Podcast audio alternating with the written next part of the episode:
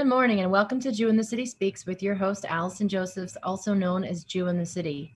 Shavuos is almost here, and Shavuos is a time of, um, you know, lots of different themes, Torah learning. Um, a big theme is the story of Rus, who is sort of the, the convert that we see from the Torah that we learn so much from. And um, a very interesting story just came our way uh, through Jew in the City. A lot of the time we don't know who we touch in this organization. Um, we can see metrics. We can see how many views we got on a certain video. We can see how many comments or likes. We usually don't know the stories behind those likes, behind those I P addresses.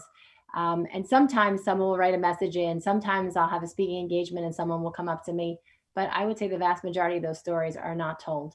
So a few weeks ago, um, someone, one of our readers and fans, uh, wrote in a question and we had a little conversation. And she seemed to indicate that Jew in the City had a big impact on her Jewish journey. And when she explained the impact that we'd had, I was floored. And it wasn't just the impact of our content, it was actually the impact of our community. Um, the community of Jew in the City, you know, fans and followers, um, is really a beautiful community. I think we unite around Uh, wonderful values. I mean, I, I made them, so, you know, I like them something pretty good, but um, but um, it really draws together, I think, a, a very diverse group. And um, so the story today is a story of uh, friendship and conversion. And um, I want to invite our guests, Danit Finkelstein and Cassandra Menes, onto the show so they can share a little bit about their stories. So welcome. Thank you so much for having us. Yeah. Sure. Um, so I want to first start with, um, I guess we'll start with Cassandra. I met you first, so I guess it makes sense to start with your story, and then we'll find out about who you connected with. Um, so when we spoke uh, a few weeks ago, um, I guess if you could share, um, where did you come from growing up? Um, what was your Jewish story growing up? Um, and then take us through finding your way to Jew in the City. So I grew up in Iowa, in a very um, German area. I guess most people are Catholic or Lutheran. And we, I don't know if my great grandma knew and never said anything, but um, she did a lot of things that I thought were normal for people in our area. Like um, the way she would put on shoes, and she would always, you know, do things like crack eggs in the clear bowl before she cooked. And so I just thought those were normal things. And then I was always drawn to Judaism. And my mom was always like, no, you can't learn about it. No, no, no. And then my, my grandma did a D N A test, and it came back that she was Jewish. And I told my mom, this is why. And so I started um, attending a synagogue, wanting to more or less learn about my roots. And it has led to more. And I looked on Facebook and found some groups. And that's how I met Uh, I came across Jew in the City and met Danit. Okay, and so what happened? How did you um, how did you connect with Danit on uh, on the Jew in the City? I guess the first part is what attracted you to, I guess, the messaging at Jew in the City, and then how did you and Danit first connect on Jew in the City? The messaging is, it's not judgmental. It's educational and accepting. And definitely broke stereotypes that came across from when I went to school. And I really was pulled in by that, and how, um, like, I don't know, I guess it's just the acceptance of people on their different areas on the journey that, that we're all on. Since we're not like all on the same the same we're not all in the same steps on our path. Sure. And so how did you and Danit first connect? There was um an interesting exchange that um I I can't remember everything about it, but she messaged me an article, and the article really grabbed my attention. And that was... We were both commenting on our Facebook page, and then you sort of took the conversation offline or like privately. Right. And right. that was it. That was the beginning. And what, what role has Danit sort of served in your life? How has she helped shape your Jewish journey? Oh my goodness. More than, more than she knows. Um, I know if I have questions that I don't have to be afraid to ask her, uh, and she doesn't judge. She, she has guided me toward books that can help me grow on my own and sort of gain my, gain my own knowledge. And she has definitely answered so many questions about the whole conversion process. Um, that she knows firsthand, and um, just different questions about holidays. And she's actually the one I asked her, I said, is it really a Jewish thing to do this? And she's like, yeah. I was like, oh, now it all makes sense. You also mentioned to me when we spoke that you always got together on Saturdays at your great grandmother's house, right? You had a thing that on yes. Saturdays, the day, the day oh. um, yes, every we would walk there every Saturday and have brunch with my extended family. Hmm. Not such a typical thing to do, to walk uh, to see family on a Saturday if you're not a Jew. Uh, did anyone ever admit to you that they're Jewish, or no one actually came clean to say that they're actually Jewish? No, nobody has admitted it. Well, my mom accepts it now, mm-hmm. but she still won't admit it. Very interesting. And so, um, you know, Danit, what I think is really uh, fascinating about your story is that there are organizations that are set up to match people, to learn Torah together, to sort of mentor each other. That's not one of the services that we offer here at Jew in the City. We're really more about putting out content and letting people take the next steps. I usually think that that means people will connect with their local Jewish resources, their synagogues, their, you know, different outreach organizations, but we never imagined that, you know, two of our fans and followers might connect and sort of form a, you know, a partnership type of uh, situation like you two, which is amazing. So now, Danit, I'll turn uh, the questions to you. So um, I thought when um, Cassandra told me that you had mentored her, that, you know, you had grown up like this, you were a lifelong observant Jew, but you also have a fascinating story. Um, so could you share with us, you know, kind of your journey as well? Yeah, of course. Um, so to your point, I think I imagine uh, behind all those likes and shares on your Facebook page and your um, your your website that there's a lot of stories of people connecting across uh, vast distances. Uh, Baruch Hashem for the, the future here that we live in. Um, so um, I think that we were able to connect through your Facebook page. And we we share similar sort of backgrounds. I feel like I'm just like happen to be five years ahead of Cassandra. Um, when I sh- I don't remember what article I shared with her either, um, but I remember it was bringing up a point that she had been arguing about or was questionnaires had a question about. Um, and getting to know her, I saw a lot of where I had been. And I was, you know, she was like, I'm in this process. And I was like, well, I have been there. I know exactly what you're going through. There's lots of questions. Um, so my story is I come from South Florida, um, Davie area near Hollywood. And, you know, there's, there's uh, plenty of from Jews, non-from Jews, all in that area. So Judaism was kind of always around me in one way or another. Uh, It's very similar to Cassandra. There was also these like what I call like remnants of Jewishness in my family as well. I didn't know it really at that time. This has all come out within this whole, you know, six or seven year process here where I'm at now over time, just putting together the dots as I learned about more uh, Jewish culture and Jewish uh, minhags and, and halacha. It's there's what was what I call is remnants left in my family. Like they eat matzah on, on Easter, right? But we're a Catholic family. Very weird. What are we doing? Like, it's not, uh, maybe there's questions. So Um, I started my journey, I think it's, I guess it's like six years now, and it took me five years to get to the mikveh. Um, and I always, I the I thought I was starting from a very far away, distant point from Hashem, um, until I met Cassandra, in uh, who is also a testament that Hashem will redeem and bring people back from or with it or you know to Him from wherever they are.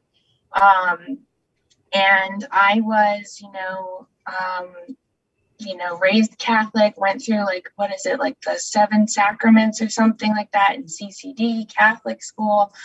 By the time I was, uh, you know, uh, I remember I was like eleven years old, I was a self-proclaimed atheist, um, lots of ups and downs in my life. And then I was brought to a, into a situation in my life where I really needed to consider what was this world all about that we live in.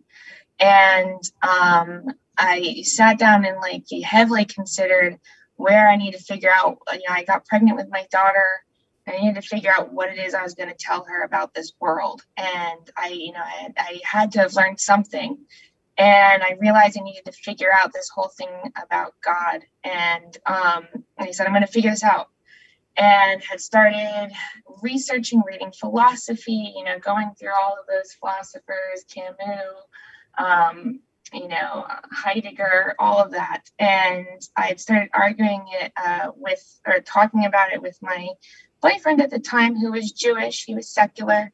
Um, but, you know, uh, talking to him about what God meant, and he was secular, so he was not very inviting to it, but he invited me to his family's uh, Seder, Passover Seder.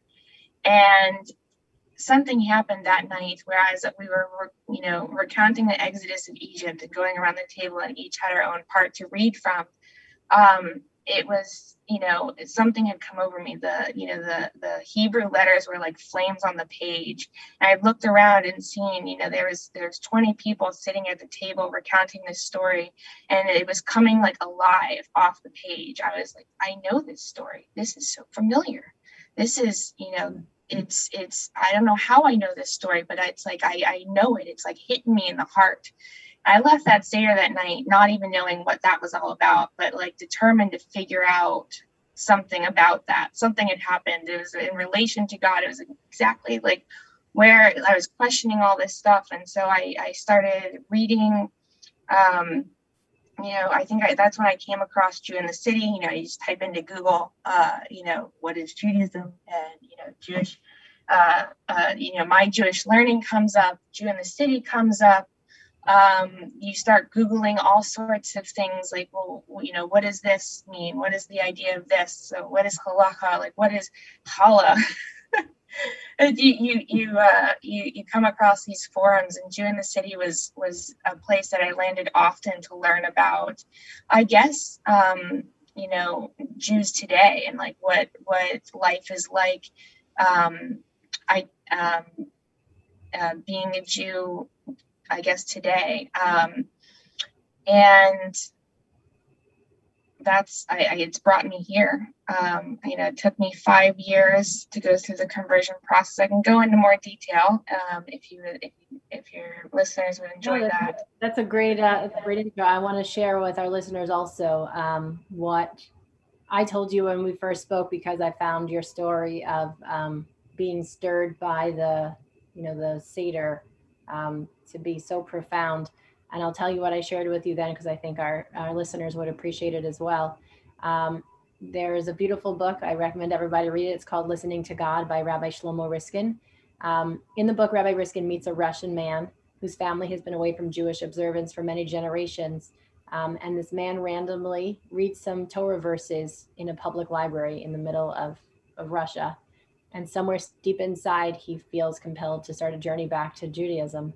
And Rabbi Riskin tells him that what he experienced is actually prophesized in the Torah, um, in the book of Deuteronomy, Deuteronomy, the book of Devarim, um, as Moses is explaining to the Israelites what their future will look like, including destruction and exile. He makes them a promise. He says, when it will be difficult for you, the words of Torah will find you, and you will return to God, because God is a God of love and compassion, and he will not forget the covenant he made with you and your forefathers, or made with your forefathers. So um, that just seemed really uh, apropos for uh, Words of Torah to uh, to draw you back. Um, you know, the interesting thing that I think about a lot is so many people, I know for both of you, it seems like you have, again, this sort of remnant of Jewish traditions in your family, but um, you you know, you did convert to N E A T, Cassandra, you'll have to convert to make it official um, because you can't prove halachically, you know, at this point. So many Jews that are born Jewish Um, couldn't care less. they, they were wondering, um, we got a question one time, why is there no exit strategy from being Jewish? There's a way to convert in, leave it to the Jews to say that. Why is there no way out? Um, so I'd like to put that one back on you, Cassandra. Why is it? Why does it mean so much to you? You're not even sure, you know, you have these, again, sort of remnants from history, this pull that you can't explain. Why do you value it so much? Why do so many of our people that are actually born and know that they're Jewish, why do they take it so lightly and even sometimes see it as a burden and a thing that they wish they could throw away? It's, I'm not sure. I've even asked myself, do I really, really want this? Do I really want to go back to what my ancestors we're practicing? Am I ready for the sacrifices that I need to make in order for this process to be completed? And some days I don't know. And most days I'm like, you know, this is important. This is for, for who I am and what I am, and to raise my children to know who they are. So I think that there's no exit strategy because we're not supposed to leave. Mm-hmm. I, I hear you. I very much hear you. Danit, how about you? Do you have any thoughts about why so many people that have their status one hundred percent clear are so um, quick to run away, to throw it out? To I do. Like I have so many thoughts on this. Um, it's something that I uh, turn over or have turned over a ton in this process, and I'm sure Cassandra does too, because it's it's you know it uh, it's like you're trying to map out why you're doing this while you're so drawn to it at the same time, and like people are asking questions all the time. Why are you doing this? Why are you doing this? What does it mean? Like, you know, it's like it it. Uh, I think for one, for for us wanting to opt into it, it it means something very deep, and coming from. Um, I think I told you, I was like, I really get it, what Avraham and Sarah were doing out there in the middle of the desert, setting up a tent and, you know, uh, uh, being a, a source of like uh, water for any passersby, you know, Jewish or not. They were there to, you know, show the utmost uh, hospitality, right, uh, and kindness. And um, it, it means something to do that. It means something to be able to do that in a desert. Um, and I, I, I think coming from where Cassandra and I have come from in our lives, um, being born outside of those tents, it is, it's not an easy place out here, or, you know, out there. It's, it's, it's not. And, um, I found over time, you know, it, it's in, in Judaism isn't a thing that, um, it, it's not a, um, a passive, um, religion, or if you want to call it a religion, it's not a passive relationship with your reality, with God, um, or anything, right? It, it, you are opted, you're, when you're opted in, you're opted in, you're constantly like, you know, taking a hammer to things and figuring things out. And you're encouraged to ask questions in the entire system's logic. So, um, you know, my answer to the people that are asking, why is there no opting out? Um, I think it's because it means, it means something serious, and it's something meaningful. And it means something when, like, God says, you know, uh, like you, the, the words of inheritance are the, you know, that, you know, you are the chosen people. And like it, it's, uh, you know, it's, they, he makes a covenant with you that has meaning, and you can't opt out of that covenant per se, because he made it with your, with, with Avraham, and he meant it then, and he means it now. And whenever you are ready, you know, um, I guess wherever you're holding, um, you can, you know, take God up on that covenant, like whenever. And, you know, um, that is, it, it, it, if that wasn't true, like it wouldn't be meaning, it would be meaning, it would render the whole system meaningless. So that's my answer, is there's no opt out um, because God meant it when he said it. Mm. So right now, um, as we're recording this, there are like hundreds of rockets being lobbed at Israel right now. And I'm thinking also for a convert and a person on the road to conversion, you joined and are seriously considering joining um, a hated people.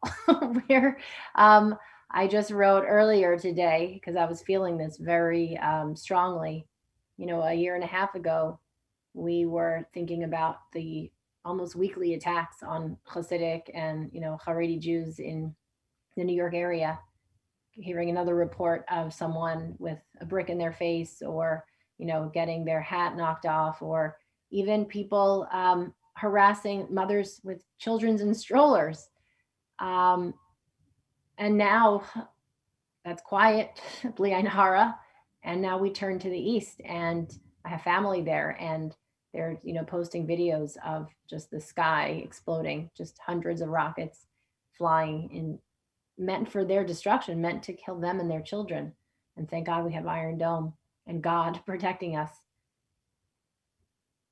Why would you join hated people? Meaning, like, I, I was born this way, and people have said to me that we're observant. Why would you, why would you take on all of these laws? And I know I, I said, because I want to live a meaningful life. But did it occur to you to stay a Ben, you know, Noach, and, you know, have a relationship to with God like that? Like, is there, does this, this is something that the would-be convert considers? Like, I'm about to enter into a people that is hated and has always been hated throughout the world. Cassandra, Danit, who wants to, uh, who wants to pick that one up? Um, so I had considered um staying in um Noahide, but I'd been encouraged to do so, but it's just this pull inside of me that was not satisfied. Like, it's like a part of me was missing, and I found it, and I'm just trying to find a way for this part of me to be where it belongs within me. And it's it's not an easy thing to do, um, especially with no support from my family. But I know that it's the right thing. And even though it's joining a hated people, it's not really. Um, my four-year-old plays t-ball, and my thirteen-year-old plays baseball, and we live in a very heavy Muslim area, and my four-year-old will be out running around at the baseball field with the Muslim kids like they're best friends, and there's no there's no hate, there's no animosity. It's just kids being kids. And I, I think we're very lucky to live in an area like that, mm-hmm. where, you know, he can go out wearing a kippah and nobody cares. Hmm. Amazing. Danit, did you have any misgivings about joining? Um, I I liken the whole process. I, um, I was too also encouraged, like, you know, they told us, they told me, you know, listen, it's it's very important that we have, you know, B'nai Noach. Um, it's totally, it's, you can be, live a meaningful life um, and not be Jewish. It's very, it's very serious. Once you get to the mikveh, you know, it was, it was stressed about how serious it is. Like, you know, if you're going to do this, you know, you take on from going from the seven Noahide laws to six hundred thirteen, and that it's, it's serious. And so, um, you know, I was educated on how serious that was. Um, and I, I like, I've grown. At first, I didn't understand why that was necessary in, in the in the Jewish system, but it is necessary because it is very serious. Like I said, it, it is it's mean it means something when you say things and do something, and you take on um, uh, more responsibility. Um, what was I going to say? Oh, um, that um, it's it's um, once though it, it weeds out people that I guess are not serious or that might be doing it for different reasons. But for I think the people that are serious, they, they, it's like a, I liken it to a key turning over an engine. Like the engine has been turned, and now it feels like nothing will satisfy. It, or it, it, in that in that process, nothing was going to, it, it just didn't make sense not to. Mm-hmm. Um, I wanted the responsibility. I wanted um, the the closeness with Hashem. Um, it it just felt like there, it, it was just almost, I guess I want to say automatic. It was very difficult. The whole process, you know, took me five years. So it was, but it, it just like, there was something like, a, I guess, like, you know, like a flame, right? It, it was just, it was kind of uh, bringing me there. Hmm. So, so a challenge to sort of um, make the journey, but sort of a journey that you couldn't turn down. Yeah. Yeah. It was like when that first year when they told me, Uh, you know, my I started ten, attending uh, an Orthodox shul, and then they sat me. I started attending the classes, and they sat me down. And they, you know, they had the frank conversation with me. You know, listen, you know, you're you've been doing this for so long, but you know, you need to be able to move to the community in order to observe everything for at least, you know, the whole a whole calendar for a whole year at least, and to see where you're holding after that. Um, you know, you need to you need to be closer, and I I. couldn't do that for four years. It took me four years. And um, at first I was, I was like, oh, okay. Oh, okay. And, and, and then you kind of take a step back and they're like, oh, th- that, that seems right. Right. That's meaningful. Oh, that, that does make sense. You should have to do this. You should really, you know, be uh, like living up to this, or, you know, you want to, you want to make sure um, you do understand what you're getting into for a long period of time. a period of time um, before you do it. And I guess it just keeps, there's something, you know, it just kept me going. It's like, I'll get there. I will get there. This is where I'm holding. And so I held there for four years before I could move to a community. Amazing. Um, and I just would drive to shul every week.